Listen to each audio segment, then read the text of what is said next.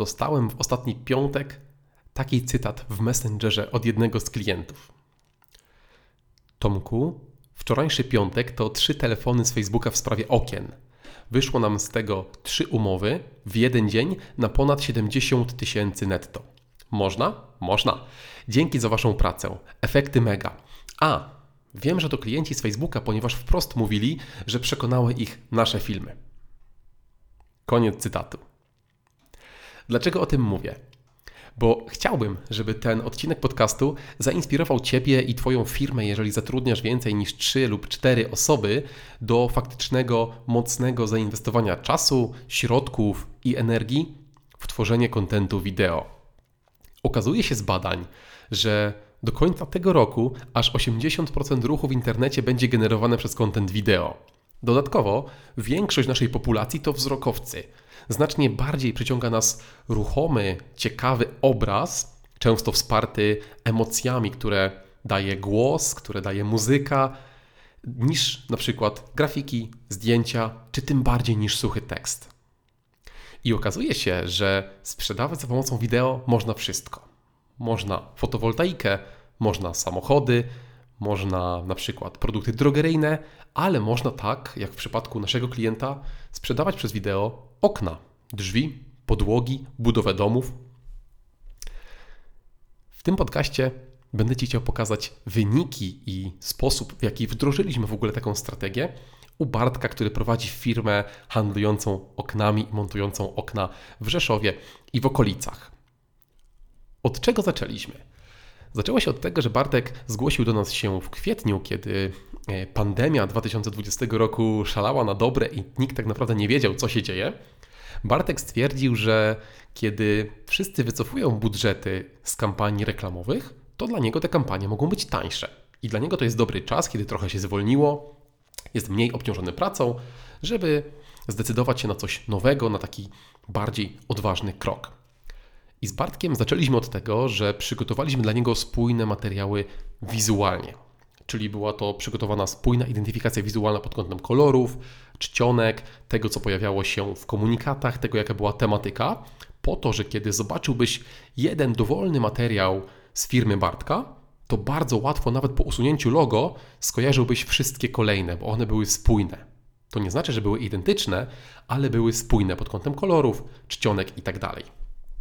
Drugim etapem było to, że chcieliśmy pójść w edukację konsumentów za pomocą właśnie wideo, w których na początku właśnie występował Bardek jako szef firmy, bo on czuł się najbardziej zaangażowany w proces.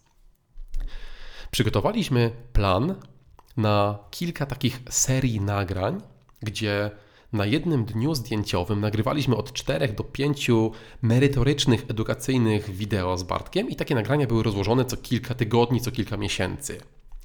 I przez to na początku pokazywaliśmy, jak Bartek podchodzi do montażu okien, do ich wyboru, jakie poleca produkty, jakie poleca cechy danych okien, żeby klient mógł się w ogóle zorientować, jak Bartek myśli i jak doradza swoim klientom, którzy chcą u niego wydać pieniądze.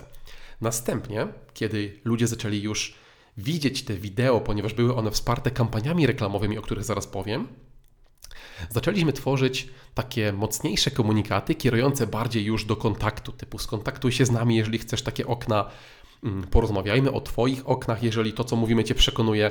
I to również były filmy, w których występował Bartek i które e, wykorzystywaliśmy w kampaniach reklamowych. Na końcu jeszcze w całej firmie zrobiliśmy sesję zdjęciową, pokazaliśmy też e, również na wideo, jak wygląda taki montaż okien, że ta firma ma sprzęt, że ta firma ma spójne koszulki, że ta firma naprawdę przykłada się do tego, co robi, żeby klient czuł się totalnie zaopiekowany z każdej strony. Po pierwsze, firma jest spójna wizualnie, czyli jest profesjonalna. Po drugie, mają potrzebny sprzęt. Po trzecie, jest to duży zespół, więc wiedzą, co robią. I po czwarte, handlowcy i prezes mają wiedzę o tym i potrafią o tym mówić w prosty, ciekawy sposób, tak, że klient, który nie jest ekspertem, rozumie o co chodzi w tym produkcie i w tej usłudze. I po przygotowaniu takich filmów kluczowe było to, że uruchomiliśmy je w kampaniach sponsorowanych na Facebooku, na Instagramie, na YouTubie i w Google. Łącznie w ciągu 4 miesięcy kampanii wszystkie filmy otworzono, uwaga, 600 350 razy. Dotarły one do ponad 93 tysięcy osób i całość tych filmów, czyli pełne odtworzenia, obejrzał co trzeci odbiorca, czyli 35 tysięcy użytkowników obejrzało te filmy w całości.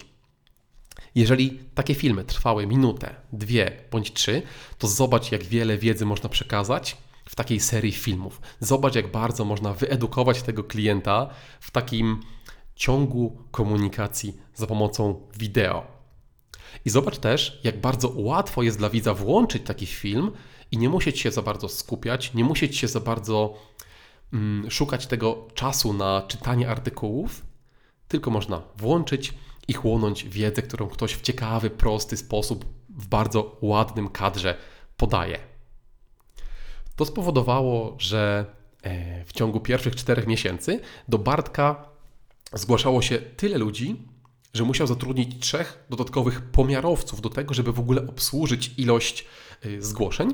I mówi, że rok wcześniej wystarczał jeden pomiarowiec, natomiast w tym roku, w 2020, finalnie w szczycie sezonu, w lecie było ich czterech. I teraz zobacz, z jakich elementów jakby sukcesu tej kampanii składał się cały proces. Pierwszą częścią była taka strategia, gdzie musimy się pojawić, jak to musi wyglądać, żeby to było spójne, żeby to przekonywało klienta, jeżeli już go znajdziemy. Drugą częścią była treść, czyli co my musimy powiedzieć, co musimy klientowi wytłumaczyć, żeby go przekonać i jak musimy wyglądać, żeby pokazać, że wiemy, co robimy. I trzecią, najważniejszą rzeczą, którą pobija bardzo dużo firm, było to, że Bartek bardzo hojnie zainwestował w budżety marketingowe, budżety reklamowe, czy to w Google, czy na YouTubie, czy na Facebooku, czy na Instagramie. I dzięki temu właśnie tak dużo osób mogło zobaczyć te filmy. Więc te trzy kroki stanowiły o, dalej stanowią o sukcesie tych kampanii i o tym, że do Bartka wciąż zgłasza się w Rzeszowie i okolicach dużo więcej potencjalnych klientów niż do innych firm e, z tej branży. I teraz co to mówi dla Ciebie? Co to Ci daje, prawda, że wysłuchałeś do tej pory pewnego case study? Pytanie, w jakiej branży pracujesz, pytanie, ile osób zatrudniasz, ale jeżeli masz dowolną firmę, która zatrudnia więcej niż 5 osób, to wdrożyć wideomarketing powinieneś też u siebie. To jest oczywiście moja opinia, natomiast widzę, że kiedy wyedukujesz klienta, widzę, że kiedy pokażesz mu trochę emocji na wideo, to on zupełnie inaczej podchodzi do ciebie jako do eksperta, jako do osoby, która ma wziąć od niego pieniądze i wykonać za to konkretny produkt czy usługę. Wciąż jest taki stereotyp w świadomości klientów indywidualnych bądź biznesowych, że kiedy widzą kogoś, taką gadającą głowę w cudzysłowie, to ta gadająca głowa jest dla nich autorytetem, jest dla nich ekspertem, jest dla nich wiarygodna. I później, kiedy spotykają tą osobę na żywo, to mówią do tej osoby z trochę innego poziomu, jak do osoby z wideo, jak do osoby trochę z telewizji, a dzięki temu ty masz już na wstępie zbudowane zaufanie do swojej osoby i znacznie ci jest łatwiej tego klienta prowadzić, doradzać mu i przekonać do tego, co jest dla niego naprawdę dobre i do tego, co oferujesz.